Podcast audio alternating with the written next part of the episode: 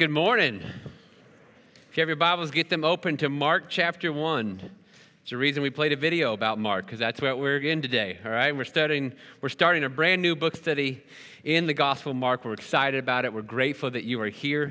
We're grateful for everybody who's joined us online, and, and um, just want to thank uh, the worship team for leading us this morning, and thank you for being here. And uh, if you're a guest this morning, by the way, we are especially excited that you're here.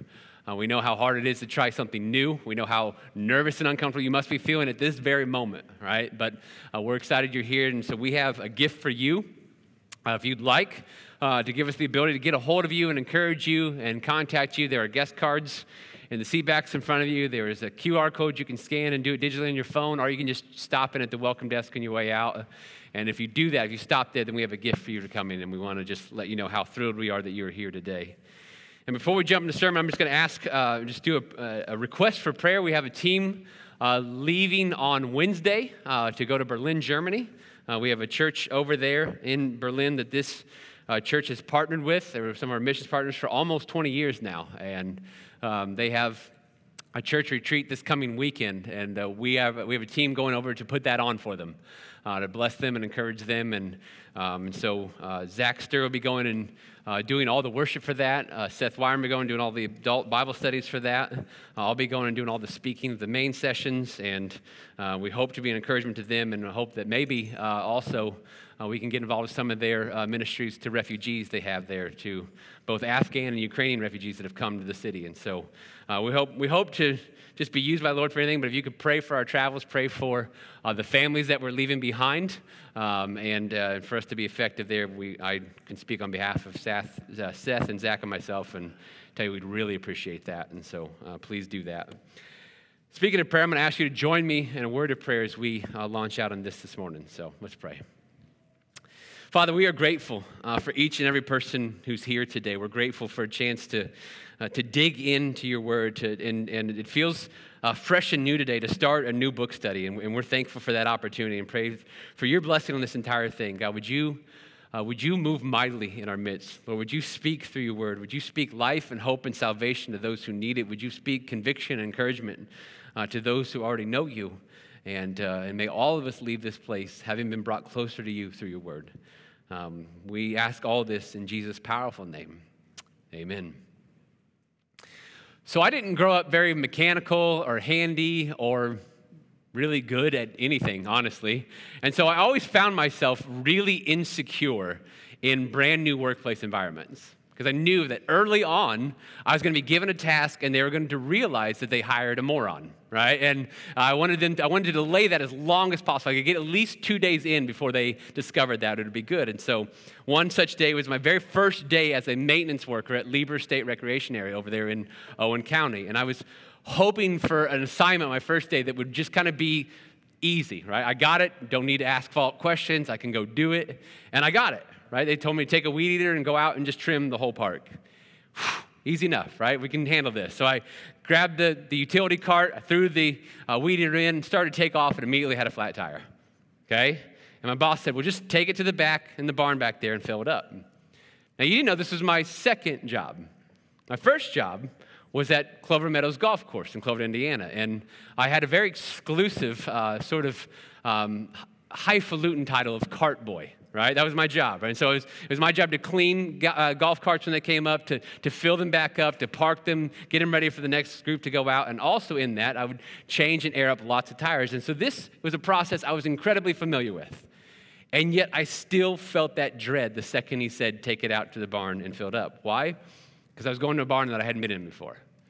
Right? And I knew like there's got to be some way I can screw this up. And so I went in, I took the cart back there, went in, and I found a tank that looked just like the air tank we had at the golf course. And I grabbed the hose, relieved that I was going to be able to do this and, and get through the first day. And that's when I started hearing shouting from about 100 yards away. People screaming, stop, stop, stop, stop. And I'm like, and I looked up and they're like, that's the torch. That's gas for a torch, right? And just like that, all my fears and insecurities came rushing in like a flood. Like, well, now they know, right? They know they hired a moron. And I, and made, I made it through about seven minutes before they discovered that, okay? But you know what? There was also a truth that changed me. The rest of the time I was at that job, I never again went to that tank to fill a tire. Because right? that was a truth that I did not forget and it shaped my behavior going forward. And I tell you that really embarrassing, dumb story to help you know why I'm really excited today. Because today we're launching out on a brand new study the, of the Gospel of Mark, and every single book of the Bible is unique. And all 66 books were inspired by God. The Holy Spirit inspired the human authors, but each human author, as they would write these books, had a unique purpose, a unique perspective, and a unique goal for their account. And the Gospels, right? The books of Matthew, Mark, Luke, and John, the, the, the, four books that tell us of the life and ministry and death and resurrection of Jesus, they're no different in that. That all, all of these perspectives of Jesus are needed because he cannot be contained in one account. In fact, I, lo- I love how John wraps up his gospel. We'll put on the screens for you. He writes, There are also many other things that Jesus did, which, if every one of them were written down, I suppose not even the world itself could contain the books that would be written. So you need to know Matthew, Mark, Luke, and John, these are not the full account of Jesus. John tells us we couldn't, there wouldn't be enough books to contain the full account. But what we have is what God decided we needed to know. And yet each of these books have a unique angle. Right? Matthew is writing primarily to Jewish believers. And he wants those readers to see how Jesus was the Messiah and fulfilled all the messianic prophecies. It's why, when you read the book of Matthew, he'll tell you something that happened in Jesus' life, and then he immediately says, and thus fulfilled the prophecy, and he quotes the Old Testament. It's why Matthew 1 begins with an entire genealogy that traces Jesus' lineage all the way back to King David, right? Luke is not writing to Jews. He was writing primarily to Greeks, and his, his goal was to give an historical account. And it includes a lot more details of like time and, and, and date and, and geographical markers. And one of Luke's main focuses was on the humanity of Jesus. Jesus being fully God and fully human, Luke focused more on his humanity, which is why early in the book of Luke, you find a, a, in detail a record of Jesus' birth. John wasn't so interested in the humanity of Jesus. He wrote to prove that Jesus is the Son of God, and so his focus was on the divinity of Jesus. So, how does John start? Not with Jesus' birth. John starts with an epilogue about the eternal divine word. The word, in the beginning was the word, and the word was with God, and the word was God, and the word became flesh and dwelt among us. You see how these introductions shape their purpose? And so, how does Mark begin? With one sentence. That's it. And then he just gets right to it. And I point that to you because that's actually what sets Mark apart. His focus is not on Jesus' humanity. His focus is not totally on Jesus' divinity. His focus is not on Jesus' lineage. He's not concerned about Jews or Greeks. His focus is clearly on Jesus' actions. He, his gospel presents Jesus as a servant while being God. And, and Mark and James are two books of the Bible that are, that are similar in intention.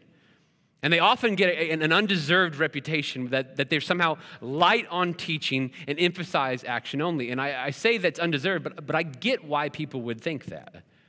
For instance, uh, in, in Mark, Mark records 18 miracles of Jesus, but only four parables. We're going to read about 18 different miracles of Jesus and only one long discourse of him teaching.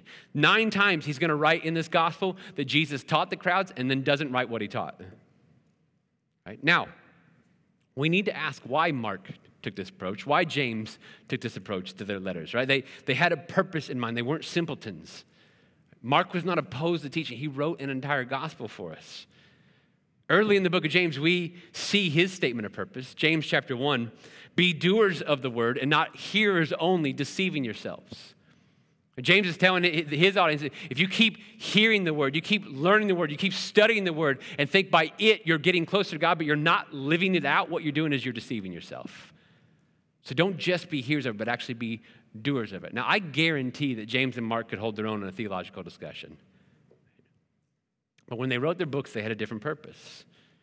James felt his readers had more knowledge than they were acting on. This was not acceptable to him, and it's not acceptable to Mark. Mark is the most pastoral of all the Gospels. He is writing to Christians in Rome, and his audience had already heard and believed the good news of Jesus. But though they'd placed their faith and trust in him, the truth of Jesus actually hadn't changed their practice that much.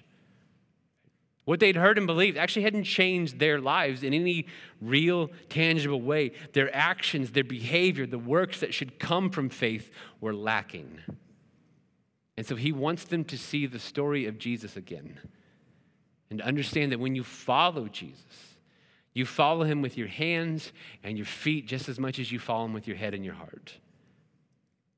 And that's why I'm thrilled to go through this book with you all. And there's, there's two main reasons. Number one is that you need to know about this place. We are unashamedly and unapologetically a Jesus church. It's going to be really fun to be confronted with his words. It's going to be really fun to be confronted with his movement, his heart, and his actions week after week after week with you, to go straight to the source. The second reason I'm excited is this is I feel comfortable saying this that as a church, the vast majority of us are already educated beyond our level of obedience. I'll say it again we are already educated beyond our level of obedience. We will teach this book in detail. We will always teach the Bible because we all need to know more. More than that, we need to do what we know. And the cold, hard reality is that the more of the Bible that we know, the more our sin is nothing more than just willful disobedience because we know better. Almost 2,000 years ago, there was a man with a heart for a group of people who sat down and wrote an account of Jesus' life and ministry. And he's writing to a group of people who knew more than what they were living. And he wanted them to be confronted with the reality of Jesus in a new way. And the Holy Spirit inspired every single word he wrote. And now we as a church get to hear those same words to be confronted by that same Jesus. And it's my prayer that it's going to have the impact on me, it's going to have the impact on us as a congregation that Mark intended it to have on his original readers. That it will be truths that actually change our practice. And so I'm going to invite Jeff McIntosh up. He's going to read uh, today's passage, the super lengthy introduction in the book of Mark, which is Mark chapter 1, verse 1. And if you are physically capable, would you please stand with him for the reading of God's word this morning? Morning, morning Jeff. Morning, church. Uh, verse 1 the beginning of the gospel of Jesus Christ, the Son of God. Amen. All right, you can have a seat. Good job toughing through that, Jeff. I appreciate it. Now, I want to alleviate the fears that I can see happening already off the bat, all right? We're going to teach this book in detail, but it's not going to be a one verse a week pace okay? This is just the intro. For fun, I looked into how long that take. There's 678 verses in Mark. Okay, and so if we did one verse a week at that pace, we'd be done in a little over 13 years. Tracking trends, chances are high I'll be dead by then, all right? And to quote Dwight Schrute, if I'm dead, you've all been dead for weeks. Okay, so we're not gonna go at that pace, right? We're gonna go, we're gonna, we're gonna take stories at a time, right?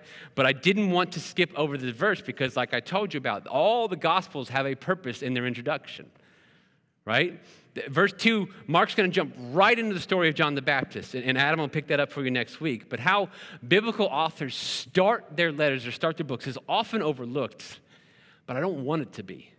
It might be one verse, but Mark lets us know a lot about what he's writing and about what is to come just from this one verse. And the first thing I want to see is that the book of Mark is good news. It's good news. Right? There's, there's, a, there's a word that you're going to hear a lot around here if you stay with us. And you sh- my hope and prayer is that you would hear it a lot in any church. And in the word is the word gospel. Right? And the word gospel literally just means the good news. And so whenever you hear somebody say the gospel of Jesus Christ, what they're talking about is the good news of Jesus Christ. And it's an important phrase from Mark. He uses it nine times throughout this book, and the first time is right here in the introduction, in chapter 1, verse 1. And he let us know outright that this, the, the proclamation of the gospel is one of his main purposes in writing this book. And uh, I love what Dr. Paul Rees says about the gospel. He says the gospel is neither a discussion nor a debate, it is an announcement. Right? Mark is making a proclamation with this book, and the proclamation is that of good news. To know the story of Jesus Christ is to know the greatest news the world could ever hear. To hear the gospel is to hear hope and truth and salvation that is found absolutely nowhere else. So there is no greater aim for a Christian life or a Christian ministry than to share the good news of Jesus Christ with the world. And if you stay with us during the study, I cannot promise you that you won't be challenged. I won't tell you that you won't be uncomfortable. I won't tell you that you won't be convicted. I won't promise you that everything in Mark will be easy. In fact, I can promise the opposite. But it absolutely will be good news. It'll be good news for you. It'll be good news for your soul and your heart and your family and your life. The gospel of Jesus is good news, it's a balm for our souls. It's because the good news revolves entirely around Jesus Christ. Look at verse 1 again.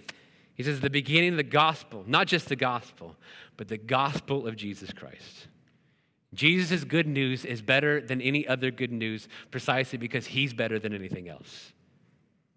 That is why we say that we are unapologetically and unashamedly a Jesus church. Because when you come to this place, what we don't want to offer you is this place. What we don't want to offer you is ourselves. What we don't want to offer you is any kind of self help or self discovery. What we want to offer you is Jesus Christ because he changes everything.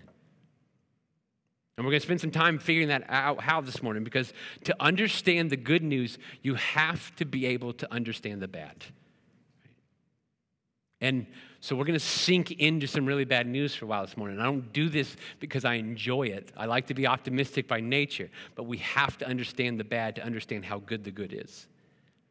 And the bad news starts by just realizing that you and I and everyone else and everyone you'll ever meet, we all have the exact same problem.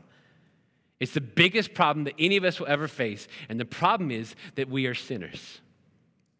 Romans chapter 3 says this that as is written, there is no one righteous. Do you hear the language? Nobody's righteous, not even one. All have sinned and fall short of the glory of God.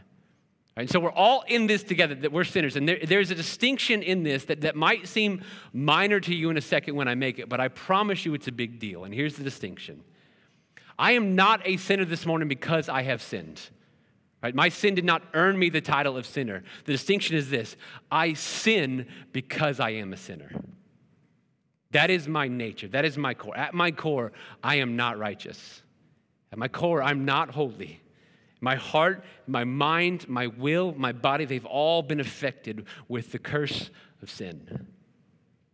Jeremiah 17 says this about the human heart The heart is more deceitful than anything else and incurable. Who can understand it? I, the Lord, examine the mind. I test the heart to give each according to his way, according to what his actions deserve. Now, in case you're not grasping those two verses, everything in there is bad news for us. All of it. Right? We're told there that the human heart is deceitful, that it's incurable, that we cannot fix it. That even, even when I think I'm trying to do good things, even when I am doing good things, what comes behind that? There's sinful motivation behind that. And it might be buried so deep that even I don't recognize it, but that's because my own heart is deceiving me. The verse 10 tells us what? That God knows. He's not deceived by my heart.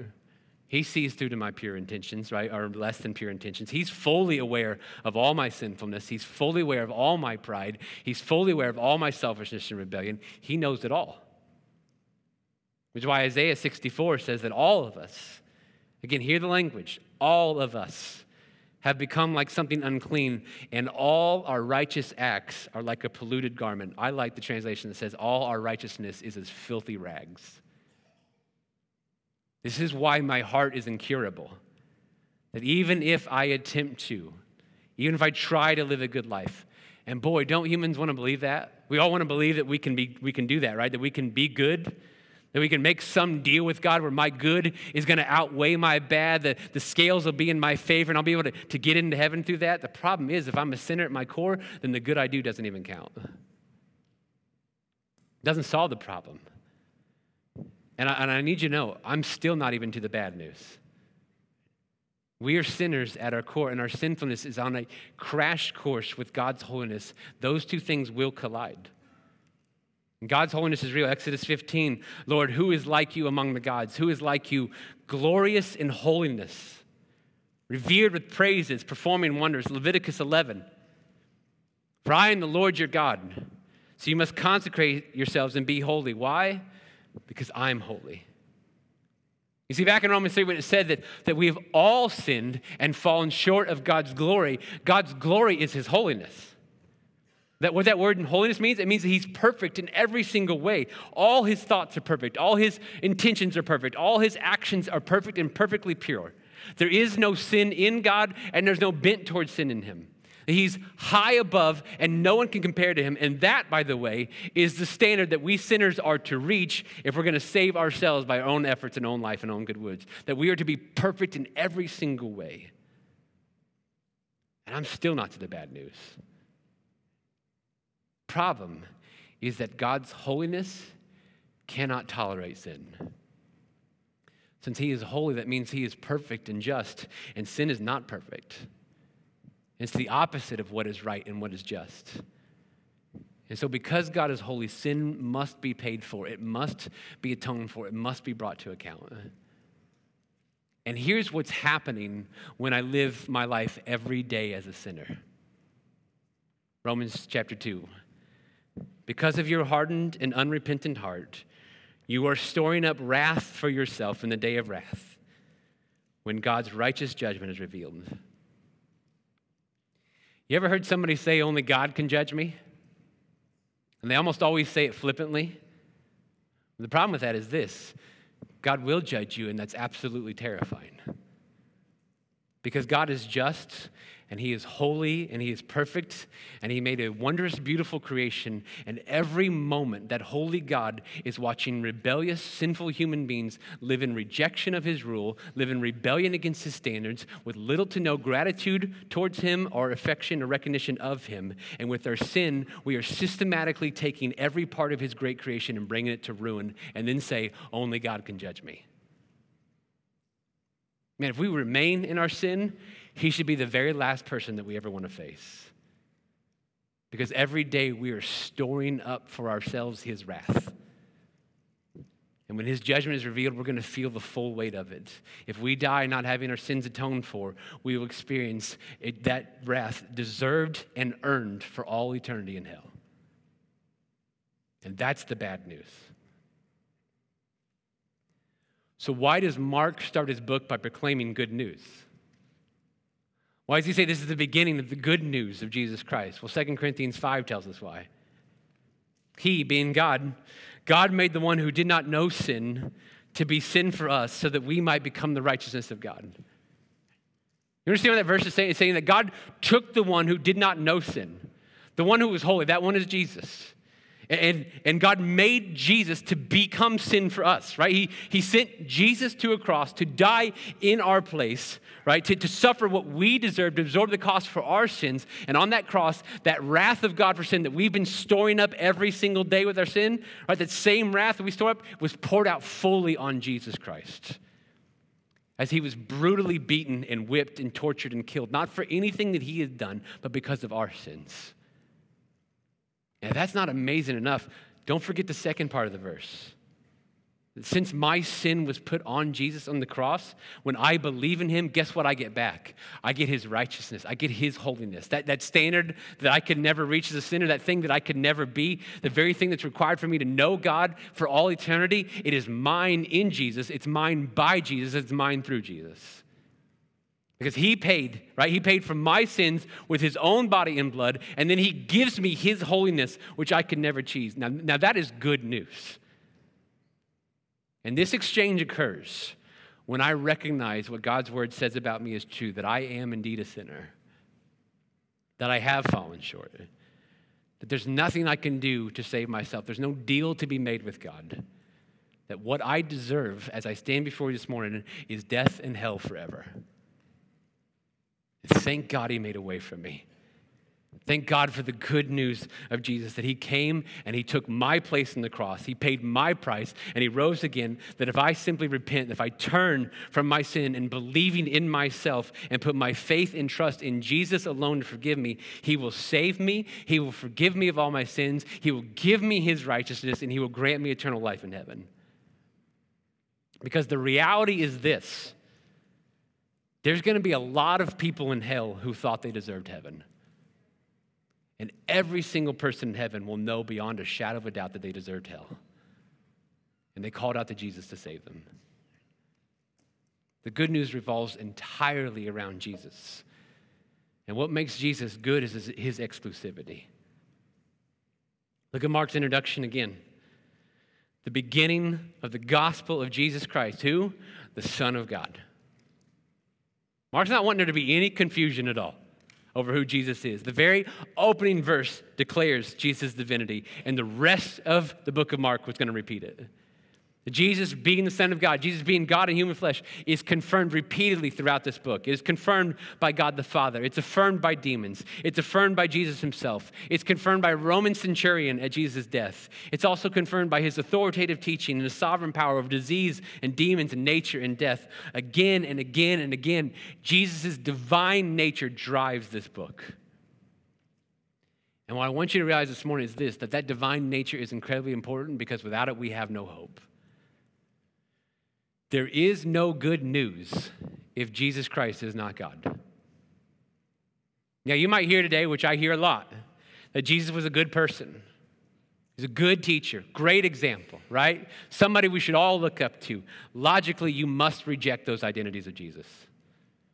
And here's why because he claimed to be God. His followers, his close disciples, all claimed that he was God. He said himself that he was eternal. He said that there's only one way to the Father, and it's Him. He said that He was the judge of the universe. He said that all authority in heaven and earth was given to Him. Now, if he was lying about those things, then he's not a good teacher. He's lying about those things. He's not a good example. He's not a good person. If he simply believed them to be true and they weren't, then he's a crazy person and a lunatic. Or he was exactly who he said he was and his life and his teachings are authoritative and life giving. His death can count for our sins because he had none of his own. His resurrection is real because his death was different than every other death, and his gospel is good news because he's the only one who's capable of saving us. So please, please, please do not even begin to give yourself over to this modern push to emasculate or weaken or lessen Jesus' true identity. Don't be put off by his exclusivity. Embrace it. Because that, the, the, exclusivity of Jesus is the very parts of Jesus that can save us. Without his exclusive nature, without his divinity, we have no hope. Everything that makes Jesus distinct and different and set apart is everything about him that makes our salvation and eternal life possible. So here in Mark, we, we get to start at the beginning and then watch the story unfold. And as we do, it's, it's our prayer that we would be confronted by the reality of Jesus that we be convicted by how he moves, convicted by, by, by what he thinks, by where he goes, by what he does, and the words that come from his lips. That through this we would know him more and more, and in doing so we'd love him more and more, and in doing so we'd serve him more and more. And today, at the outset of our study, and in light of Mark's powerful but brief introduction, there are just a couple questions that I want us to wrestle with this morning. And the first is this. Have you truly embraced the gospel? Now, I, I want you to take note of what I'm not asking there. I'm not asking, have you gone to church? I'm not asking if you pray. I'm not asking if you believe in a God. I'm not asking if you read the Bible. I'm not asking if you grew up in church. I'm not asking if God's sort of always been a part of your life. I'm not asking if you try to treat people good. I'm not asking any of those questions because I don't care. The question is have you truly embraced the gospel, the good news of Jesus Christ? Have you ever confronted the reality of your own sin? That you are a sinner at your core, and because of that, you've lived in rejection of and rebellion towards a holy, awesome, terrifying God. And that God, who is perfect and just in everything he does, so we don't get to negotiate with him, says that because of your sin, you deserve death and you deserve hell, and there's nothing that you can do to change that in your own power. Have you confronted that? And in that desperate state, God sent Jesus Christ to be everything that we cannot be, to be the perfect holy sacrifice on our behalf, to take our place on the cross, to pay our price, right? And if you come to Jesus and offer Nothing. Don't come relying on your good works. Don't come relying on your church attendance. Don't come relying on, on, on good things you've done. But you come in the desperate state that you're actually in with the posture of God, I know what I deserve is death and hell, and I'm trusting you to save me by the death and resurrection of Jesus. Then he will save you. That is truly embracing the gospel. Will you offer nothing to God but your sin, believing in him and trusting in him alone to save you. I don't care if this is your first time in a church or you've been a member here for 60 years. if you've never fully embraced the gospel, if you've never confronted the reality of your own sin and the debt you owe God, if you've never placed your faith in Jesus alone to save you, then you are under the wrath of God right now. You're storing it up and it is waiting on you. And I cannot overstate how desperately you need Jesus Christ this morning. You have no greater need in your life than to call out to Jesus to save you. So do so today before it's too late. There's not a one of us guaranteed tomorrow. Call out to Him to save you today. The second question I want us to wrestle with this morning is this How is it that you're living out your faith? Remember, this was Mark's purpose for writing this book. He just couldn't fathom someone having an encounter with the good news of Jesus and having their eternity changed, but not having their life changed that much. The vast majority of us are already educated past our level of obedience. Uh, for example, right, as a church, for the last seven Sundays, if you're here, we just, we just did a seven week dive into the Great Commission at the end of the book of Matthew, these marching orders from Jesus, in which he claims all authority and he tells us what to live for. Go, therefore, and make disciples of all nations, baptizing them in the name of the Father, the Son, and the Holy Spirit, teaching them to observe everything. And, and remember, I'm with you always to the end of the age. We said that out loud together for seven weeks. We broke down each part for, in seven different sermons. We walked you through it. How many of you can honestly say that your life is different in response to the truth that you heard? Did it change anything about you? Did it change any way that you go through your day? Did it change any way that you pray? Did it change any of the priorities that you have set and kept? Did, you, did it change any of the money that you spend? Listen, the good news of Jesus is really, really good news. How is it impacting your life? How are you actually different because of it? It's great if you know the true gospel. We need to know that. It's great if you're a student of God's word. You need to know it. It's great if you can teach it. It's great if you can talk about it. But then, if you're there, you need to know this as well. You should know that same Bible doesn't ever say that God the Father will tell us at the end of time, well said, well thought, well posted, well taught, my good and faithful servant. No, what's he say? He says to those who he deems worthy, well done, my good and faithful servant. Has the gospel impacted the words that you say? Has it changed the way you fill your calendar? Has it affected what you watch and what you read and what you intake? Are you discipled more by the living word of God than you are by YouTube or Facebook or cable news? Has it affected where and how you spend or give? Does it alter how you see your role as parent or child or student or neighbor or coach or boss or employee or more? Really, this is the question. If you stop believing in Jesus tomorrow, how would your life look any different than it does today? If you stop believing in Jesus tomorrow, how would your life look any different than it does today? And if you're having a hard time coming up with answers to that question, then that's a problem. So confess that to the Lord. Invite his full inspection of your life. Let, let Mark go to work on you in the coming weeks and months and ask God to help you start living out your faith in Jesus. The good news of Jesus Christ, the Son of God, is really, really good news. It should impact us, it should impact our eternities, and it should impact our entire lives. Have you ever fully embraced the good news and believed? Have you allowed it to shape or change your life in meaningful ways? Today's a great day to start. Let's pray.